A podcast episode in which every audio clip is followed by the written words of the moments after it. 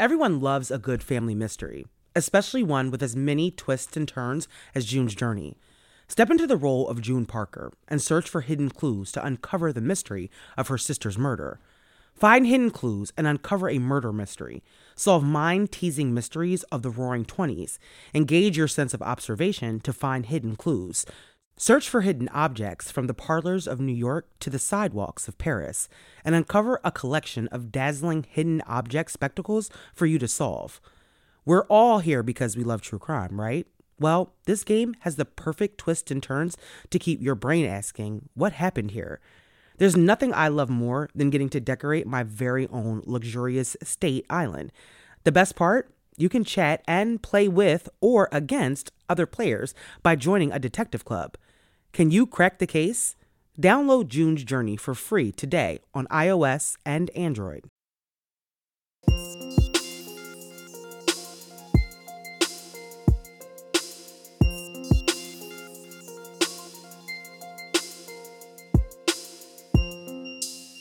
What's up, everybody? Welcome back to Black Girl Gone Afterthoughts. I'm your host, Amara, and I'm here with my husband and co host, Jason. What's up, y'all? I'm back. Hey, so if you guys joined us last week, then for the first episode of Black Girl Gone Afterthoughts, then you kind of know the vibe that we're kind of going for on this show. Um, we want to dive a little deeper into the episodes, talk a little bit about some of the things that we had questions about. I know Jason has questions. Um, I I have questions. So, um, but also just kind of exploring more of the details of the show. So, if this is the first afterthoughts that you listen to, go back to last week's episode that we did on Dana Chisholm, um, and then come back and join us for this week's episode. But this week we had a really, really important story. Um, we told a story that is very recent, um, not even a year ago. Ella Goodie went missing. And so this was a really important episode to explore. Uh, I thought that there were a lot of things that um, seemed obvious to me, and I'm kind of uh, shocked that, you know, there hasn't been more progress made in this case. If you listen to Ella's story, you probably feel the same way because um, there's just so many things that are just like, come on, like this is this seems obvious. This seems like it's easy to solve. So I am um, anxious to kind of explore this story and talk a little bit more about what I think and and see what you think, Jay. And we're anxious to hear what you think. so let's start like this, like we did last week. Let's Yeah. get into the episode Yes. recap. yes. All right. So um, Ella Goodie, she was 33, disappeared from Scott. Louisiana. Louisiana. Yeah. She was driving Lyft and was supposed to drive someone to Texas. She never came back. Yes. Never came back. So d- dive into that for me. Yeah, so um, Ella Goodie was uh, living in Scott, Louisiana. Scott is in the parish of Lafayette in Louisiana. Um, and she was living there with her two daughters. She has two daughters. They were teenagers at the time. Um, well, they're still teenagers, teenage girls, as we're talking about less than a year ago. Um, and Ella was looking for work. A friend of hers suggested that maybe she try rideshare. Um, at first, she was a little apprehensive because she didn't want people getting in her car, which is completely understandable. But her friend kind of talked her into it, and then she started doing it. And then actually, she started liking it. Um, and then she started offering rides to people outside of the app. Uh, on the day that Ella went missing, however, uh, she was supposed to, one of these situations where um, she was supposed to be taking someone uh, to Texas, Houston, Texas. Uh, and she left that morning, called her daughters, told them to get ready for school, uh, talked to her brother around noon, said she was getting gas. You know, everybody kind of knew she was on her way to Texas, but Ella never came back. Um, and so that's the kind of story of the initial disappearance of of Ella Goodie. And so now here we are uh 11 almost 11 months later and Ella is still missing. But there's obviously way more to this story and so we're going to get into those details, yeah. Ella started giving people rides, and it was something that, you know, like I said, at first she wasn't really into, and then she started getting into a little bit more.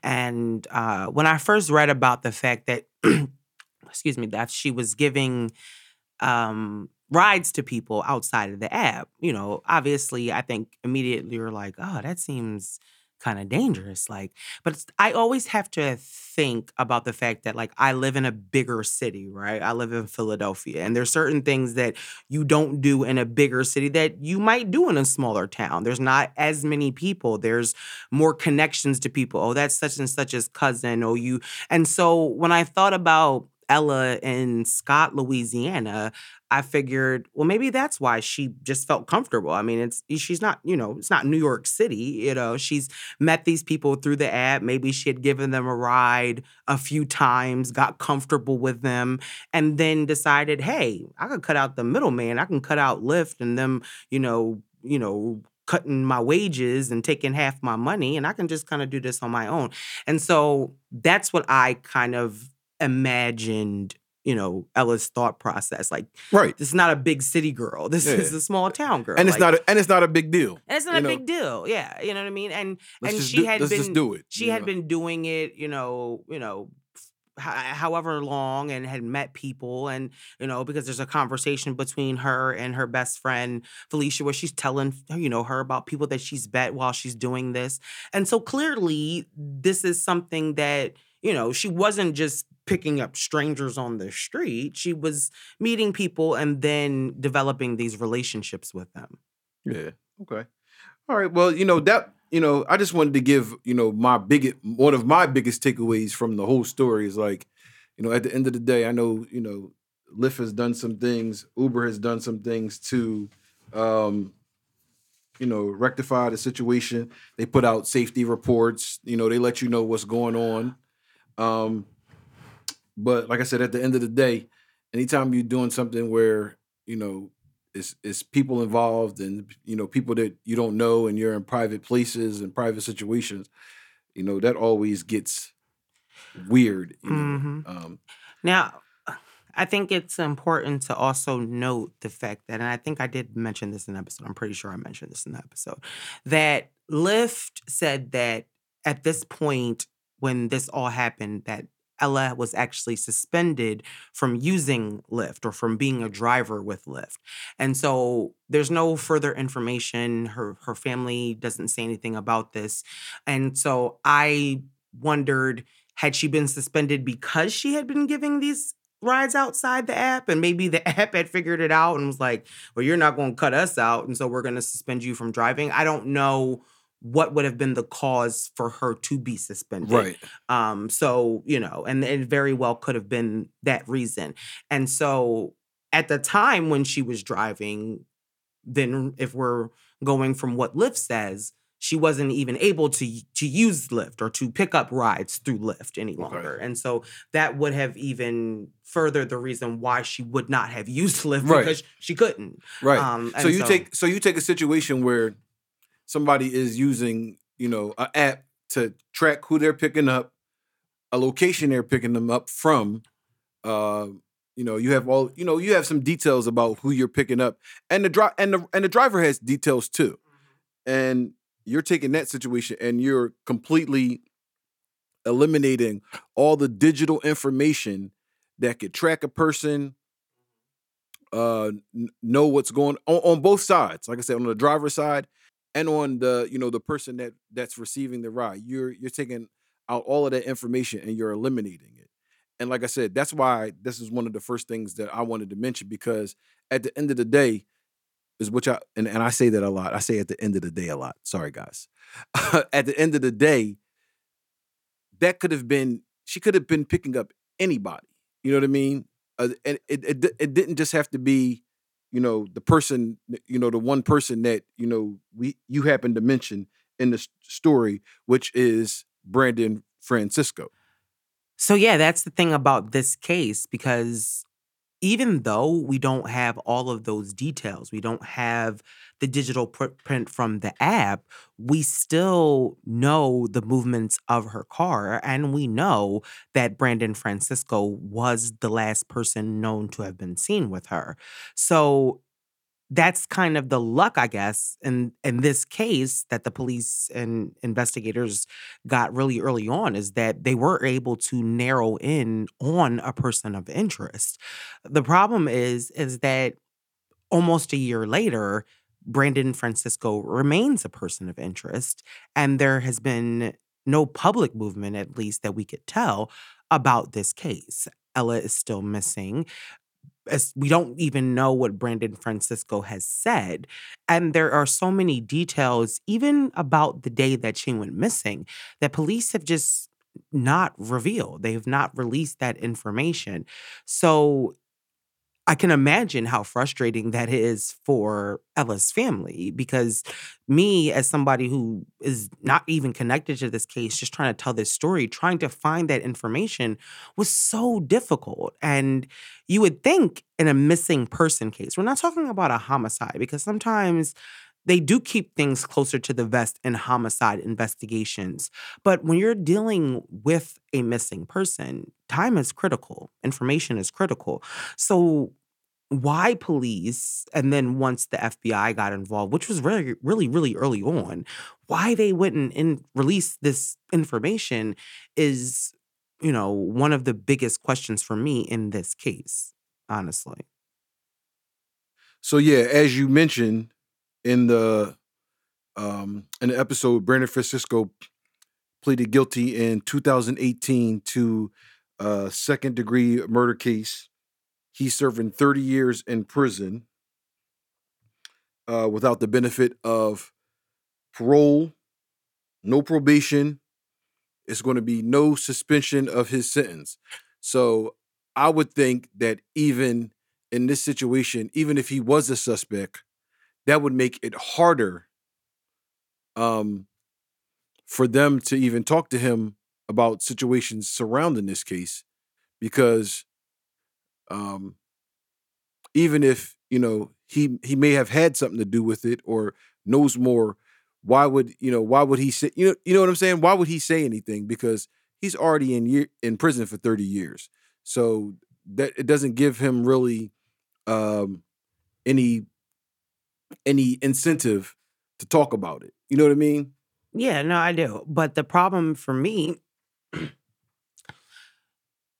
problem for me is that eh, they already talked to Brandon Francisco, according to the police. They they already talked to him. So when he was arrested for uh, the the warrant that he was wanted on, according to police, they did speak to him about uh, about Ella's disappearance. The problem is we don't know what Brandon Francisco said. We don't know what defense he's given. Has he said, well, I don't know what happened to Ella, or she dropped me off in Houston. And I never saw her again. He, we don't even know if he said that much, and so, yeah. So now that he's in prison, yeah, it might be more difficult to speak to him. They, you know, don't have a he doesn't have an incentive really, but he did plead guilty to these other charges and the only reason why he was is because he was offered a plea deal. And so there there so we do know that much about Brandon Francisco that he's willing to plead guilty if you willing to give him something. And so maybe they could offer him something and that would make him talk, you know, you serve him 30 years in jail they could give you something. They could incentivize him. The it makes me think about the case um, that we did of Crystal Taylor, and the guy was sitting in jail for a murder that he pled guilty to, that he had admitted out of the blue. Oh, I shot this fellow rival rival gang member or whatever, and then they went and seen him in prison all those years later and he finally decided to tell the truth once they started offering him stuff and so yeah in your mind, you're like, well, he's already in jail. What could it be? But the honest reality is, is that number one, we don't know what conversations police have had with him. We don't know what he has told police. And we don't know if there has even been any efforts made to go and speak to him. I saw something. I saw an article and then I could not find it again. Um, and I couldn't find it mentioned anywhere else. But uh, that a, a, local news station had reached out to his attorney, uh, his public defender that was representing him on these other charges to ask about Ella's disappearance. And the attorney said that as far as, you know, her client hadn't been asked about this disappearance. And so, you know, that that's the other thing. We don't even know if the police have made an effort to go back and speak to Brendan. I'm not saying they didn't. I'm not saying they haven't. I'm just saying we don't know. And that's, you know, adds to the gaps in the story. Okay, so we've already gotten into um, second part of this, which is uh, the most shocking and interesting things about the case. So we'll go to some of the other things that are, you know, on the on the list. So, so let's talk about what what else you think is shocking and interesting about this particular case. So yeah, so when we talk about like some of the things that stand out to me about this case, so obviously we talked about the gaps in this story, the, the lack of a timeline, the lack of information that police are putting out. But one of the biggest questions, or one of the biggest things that kind of stand out, is the fact that Brandon Francisco was scheduled to be in court on these charges that he's now serving 30 years for on March the 9th. But that happens to be the same day that he's asking Ella to drive him to Houston. So, my assumption, or I guess you can kind of look at the obvious thing and like, was he trying to flee and and he was using Ella to flee? Was that part of this dynamic? Obviously, we can assume that he knew he had court, but him asking Ella to then drive him three hours away to Texas does that's not a coincidence. I wow. think that, yeah, I think that was pretty calculated. So now we're, you know, there's a premeditated kind of aspect of the situation because the facts are that Brandon Francisco knew that he was supposed to be in court on these charges, but instead, Ella is driving him to Texas. We don't know why. We don't know like I said, because there's so many things, there's so many gaps in the story. We don't know how this, you know, came up about, but yeah. Mm, yeah. Okay. Yeah. That's yeah, that's a that's a good that's a good that's a good one. It's a it's it's a part wow. of the story that just it stuck out to me. Once I learned that he had court or was scheduled to be in court on that day and that's what initiated the the bench warrant that he was arrested on because obviously he was out and you know on bond or bail or whatever waiting awaiting trial but the day that he's supposed to be at trial he decides that he's going to go to Texas and he's going to use Ella to do that. So yeah so that's just that just adds a adds a, another element of I, I can't say motive, but it adds to maybe a potential motive. Maybe it, uh, you know, the overall kind of reason why this you know tragedy or this unfortunate situation has taken place i i don't know but i yeah that that stuck out to me big time yeah for sure for okay sure, for sure. okay um two more so going along, you know, we're keeping with the Brandon Francisco theme because he is the person of interest. He's the only person of interest. Police have never given a theory or an alternate suspect or person of interest or anything. So we know that Brandon Francisco was scheduled to be in court. We know that he was the last person to see Ella, according to police, according to her family. But even more interestingly enough, once Brandon Francisco is arrested, because like I said, he has this bench warrant for not showing up to court, he's arrested in a place called St. Joseph, Missouri. And it's 12, 13 hours away from Louisiana. A few days after he's arrested, Ella's car is found in St. Joseph, Missouri. Now, that cannot be a coincidence. That's just St. Joseph, Missouri. Like, I'm not from that area and I'm not going to throw no shade on St. Joseph, Missouri, but that seems like a very small place. It seems like like random to me. Why, and like why like why, why are you yeah, why, why are, are you there? there? Why is her car there? Why are you there? And I've never seen anything about any reason why Ella would be in St. Joseph, any connection of, of for, for her to St. Joseph. The only connection we have is that the last person known to have been seen with Ella was arrested in St. Joseph. So that is a significant part of the story. And so for me, the car being found in the same place where Brandon was arrested adds to the whole notion or whole the whole reason why he is the person of interest. The the fact that all of these things kind of come together yet police have never elevated him to a suspect is part of why we have so many questions. Is because you seem to have so much to the point in a direction. A lot of times in these missing person cases, we don't have this much. We don't know who was the last person to be seen with them. We don't know their movements. We can't we can't identify where where their, you know, cell phone was last tracked or where their car was. We don't have anything. But in this particular case, we have all of those things including the person of interest. And yet, almost a year later, there's no Ella and there's no charges. So yeah, Wow. Yeah, and I and, and like I said before, I think that you know the biggest thing is that those charges may or may not be coming just because he's already doing 30 years. Mm, yeah. And you know, sometimes they're like, you know, you should be happy. He's behind bars. You know how you know how that goes. Exactly. And I, you know, they'll find I, they'll find they'll find something to, to get to, to put you down for. And yeah, I mean, I I will never say never about a case. I mean, I think there's always the possibility that the person will admit what they did. They or they will find the evidence that they need in order to prosecute someone. The the problem like I said in this case is that we don't know what police have. So I'm just talking as someone who's just like I said, just using what I can find. I don't know what they know. I don't know how close they are.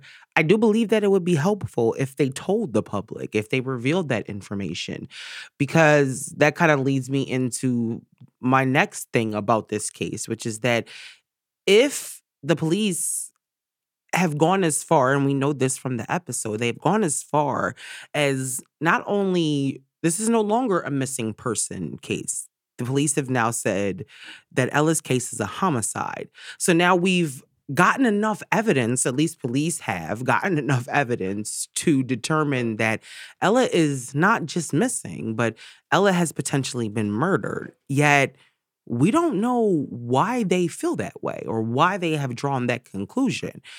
That seems like a giant leap to take from Ella is missing we need to find her car. We know who the last person that, you know, she she was with. But from going from that to then leaping into this is now a homicide while simultaneously not revealing any information about this case is something that is very strange to me because like I said normally in a case like this when you're getting such little information from the police they either don't have a suspect or they do have a suspect or a person of interest that they don't want to name because they feel like that will jeopardize the case. But we know that Brandon Francisco is the person of interest, the only person of interest. We know that he was the last person with Ella. We know that the police are now investigating this as a homicide. But we don't know why. We don't know what Brandon has said. We don't know, you know, one of the things that they said was that uh, witnesses, part of when they released their press release about determining that this was now a homicide, they said that witnesses had come forward or they had spoken to witnesses as part of their investigation, and that's how they have drawn this conclusion. Well, what witnesses? And what did they say? Did, has anybody said where Ella is? That that's because because that's the biggest question. That's the one and only question her family once answered. They know who the last person she was with. They know where her car traveled to and from. They know all of those things. What they don't know is where Ella is. That's the biggest question and the the the really only an important unanswered question. Okay. So let's get into my questions.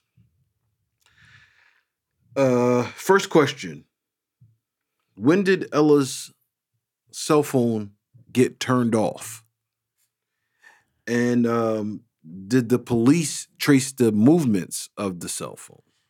So, yeah, as far as we know, we don't know. That's part of the problem with this case. We know that the police have said that her phone last pinged in Iowa, Louisiana. Iowa is spelled like Iowa. It's I O W A, but it's pronounced Iowa. and that's where her phone last pinged. But we don't know what time. Once again, there's no real timeline. There's no timeline from the police. You know, her phone was cut off at 3:45 p.m. or 11:45 a.m. None of that information exists. All we know is that it last pinged in Iowa. In terms of tracing its movements, which if they know where it last pinged, then you would assume that possibly they know where it pinged before that or have traced the movements of the phone. If they have, police have not released that information about where her phone traveled. We know how where where her car traveled, but we don't know if Ella was in the car while it was traveling. We know that she left her home and Scott went to to go to Houston. But in terms of the car's movement from Houston back to Louisiana and then to Dallas, we don't know if there's any indication that Ella was in the car at that time.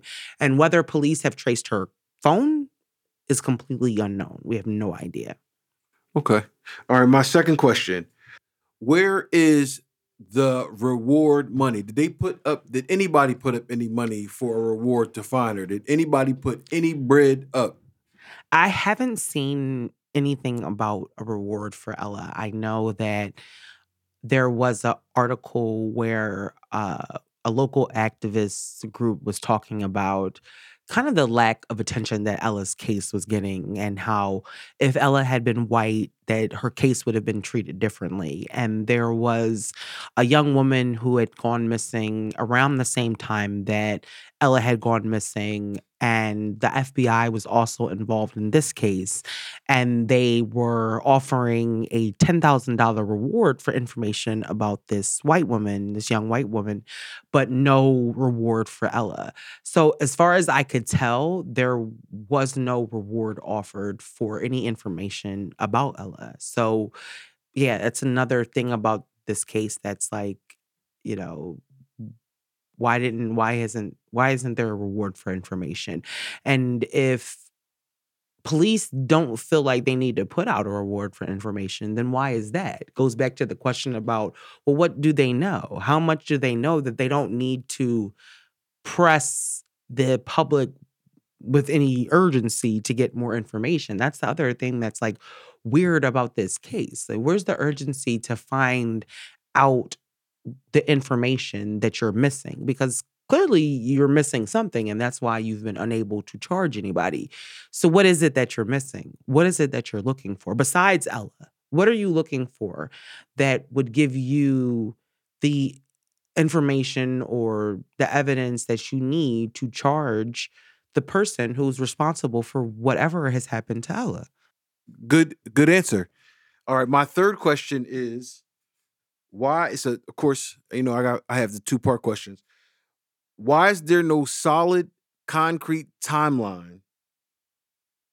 And what time was ella's car seen? So yeah we don't know. I don't know why there is no solid timeline. I i've seen so many cases of people that have gone missing and it's like they give you a timeline 4:56 a.m. her car was seen leaving you know such and such and so and so at 12:55 p.m. surveillance footage captures the car driving down the street you usually get these type of things especially when you're talking about seeing surveillance footage that also has never been released. But there is no official timeline. Any timeline that kind of exists about this case exists within like the reporting of the case from local news. They've pieced together timelines of what they know, but police have never said what time uh, Ella was last seen, what time her car was a certain place. So there is no timeline. Uh, we don't know what time her car was last seen by any person. We know what time it was last. We don't actually, I'm sorry, we don't know what time it was last seen even on surveillance. We know that there's a time gap of 12 hours between the first time the car is seen on surveillance and the second time the car is seen on surveillance. And then the third time it's seen is the following day no timeline in that situation about what time it's seen. Like I mentioned in the episode she's calls her brother from a gas station around noon. That's pretty much the only timeline that we had. That's the that's the only time that we had that at 12 noon Ella was alive and well because she spoke to her brother. After that, we have no idea at all. Wow, yeah, that's that's amazing information. Um yeah, that's that's pretty much all of all of my questions that I could just draw out from the episode. Some of the other questions that I had, you kind of answered Mm-hmm. earlier in our conversation. But um, um, this this was good, man. It just you know opened up some you know some other thoughts that I know that you always have, um, some other information that you always have, and you know don't always share when you're writing. And um, so, thank you. Yeah, I mean, I think that we have a case here with a missing person. It has to be, you know, we have to remember that this is a case that is really very new. Ella has been missing for less than a year. So, whatever it is that happened to Ella, whatever police know about what happened to Ella, you know, we we don't know. And it's so it's important to keep telling her story. It's important to keep sharing her story. I wish that I would have gotten a hold of Ella's story earlier. You know, it uh, found out about it months ago. I just recently found out about it, but Ella needs to be found. At the end of the day, you, you look at pictures of Ella and she looks so young, but she's has two children. She has two daughters that are teenagers, you know. She has she's she has a life. She has people that care about her. She has a family. And so it's important to tell Ella's story. We don't know what happened to her. We cannot rule out any possibility that Ella could still be found alive. We we don't know. So many times these cases you count out what's going to happen and I will never say never. I don't know what happened to Ella, but I know that her family and her children uh, and most importantly deserve answers. They deserve to know what happened to Ella. So I hope that you guys listen to this story. I hope that, you know, if you're from that area, you look into this case, you look at Ella's picture. Uh, if you have any information or know anything, that you can share it with police, with her family, anybody out there, because Ella needs to be brought home. And that's just kind of, you know, the the point of of telling this story and i hope that her family can get more help from from the fbi i hope that they can really get that help that they deserve because you know ella deserves better ella deserves more and so does her family so yeah, so um, I want to thank you guys so much for joining us on another episode of Afterthoughts. We're gonna be back next week with another episode. Uh, we're gonna continue to tell these stories. We'll have a brand new Black Girl Gone on Monday, and then of course back on Thursday with Afterthoughts. Uh, so we're just gonna continue to tell these stories and and bring attention to these women I appreciate you joining me, Jason. I appreciate all your questions today. Oh, I just I'm just trying to I'm just the nerd trying to fit in. Yeah, I, I, I appreciate you joining on this show, and I hope you guys um, listen to the episode. And um, you know, if you haven't, you know, make sure you listen to to to to Ella's episode. So listen to her story. Peace. All right, thank you.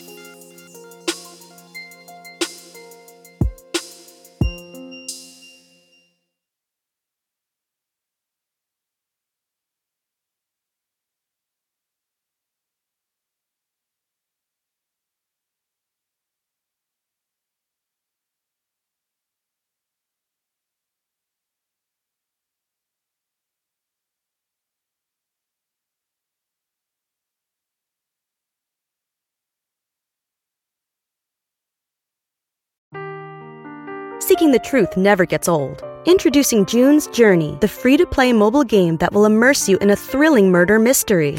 Join June Parker as she uncovers hidden objects and clues to solve her sister's death in a beautifully illustrated world set in the roaring 20s. With new chapters added every week, the excitement never ends. Download June's Journey now on your Android or iOS device or play on PC through Facebook Games.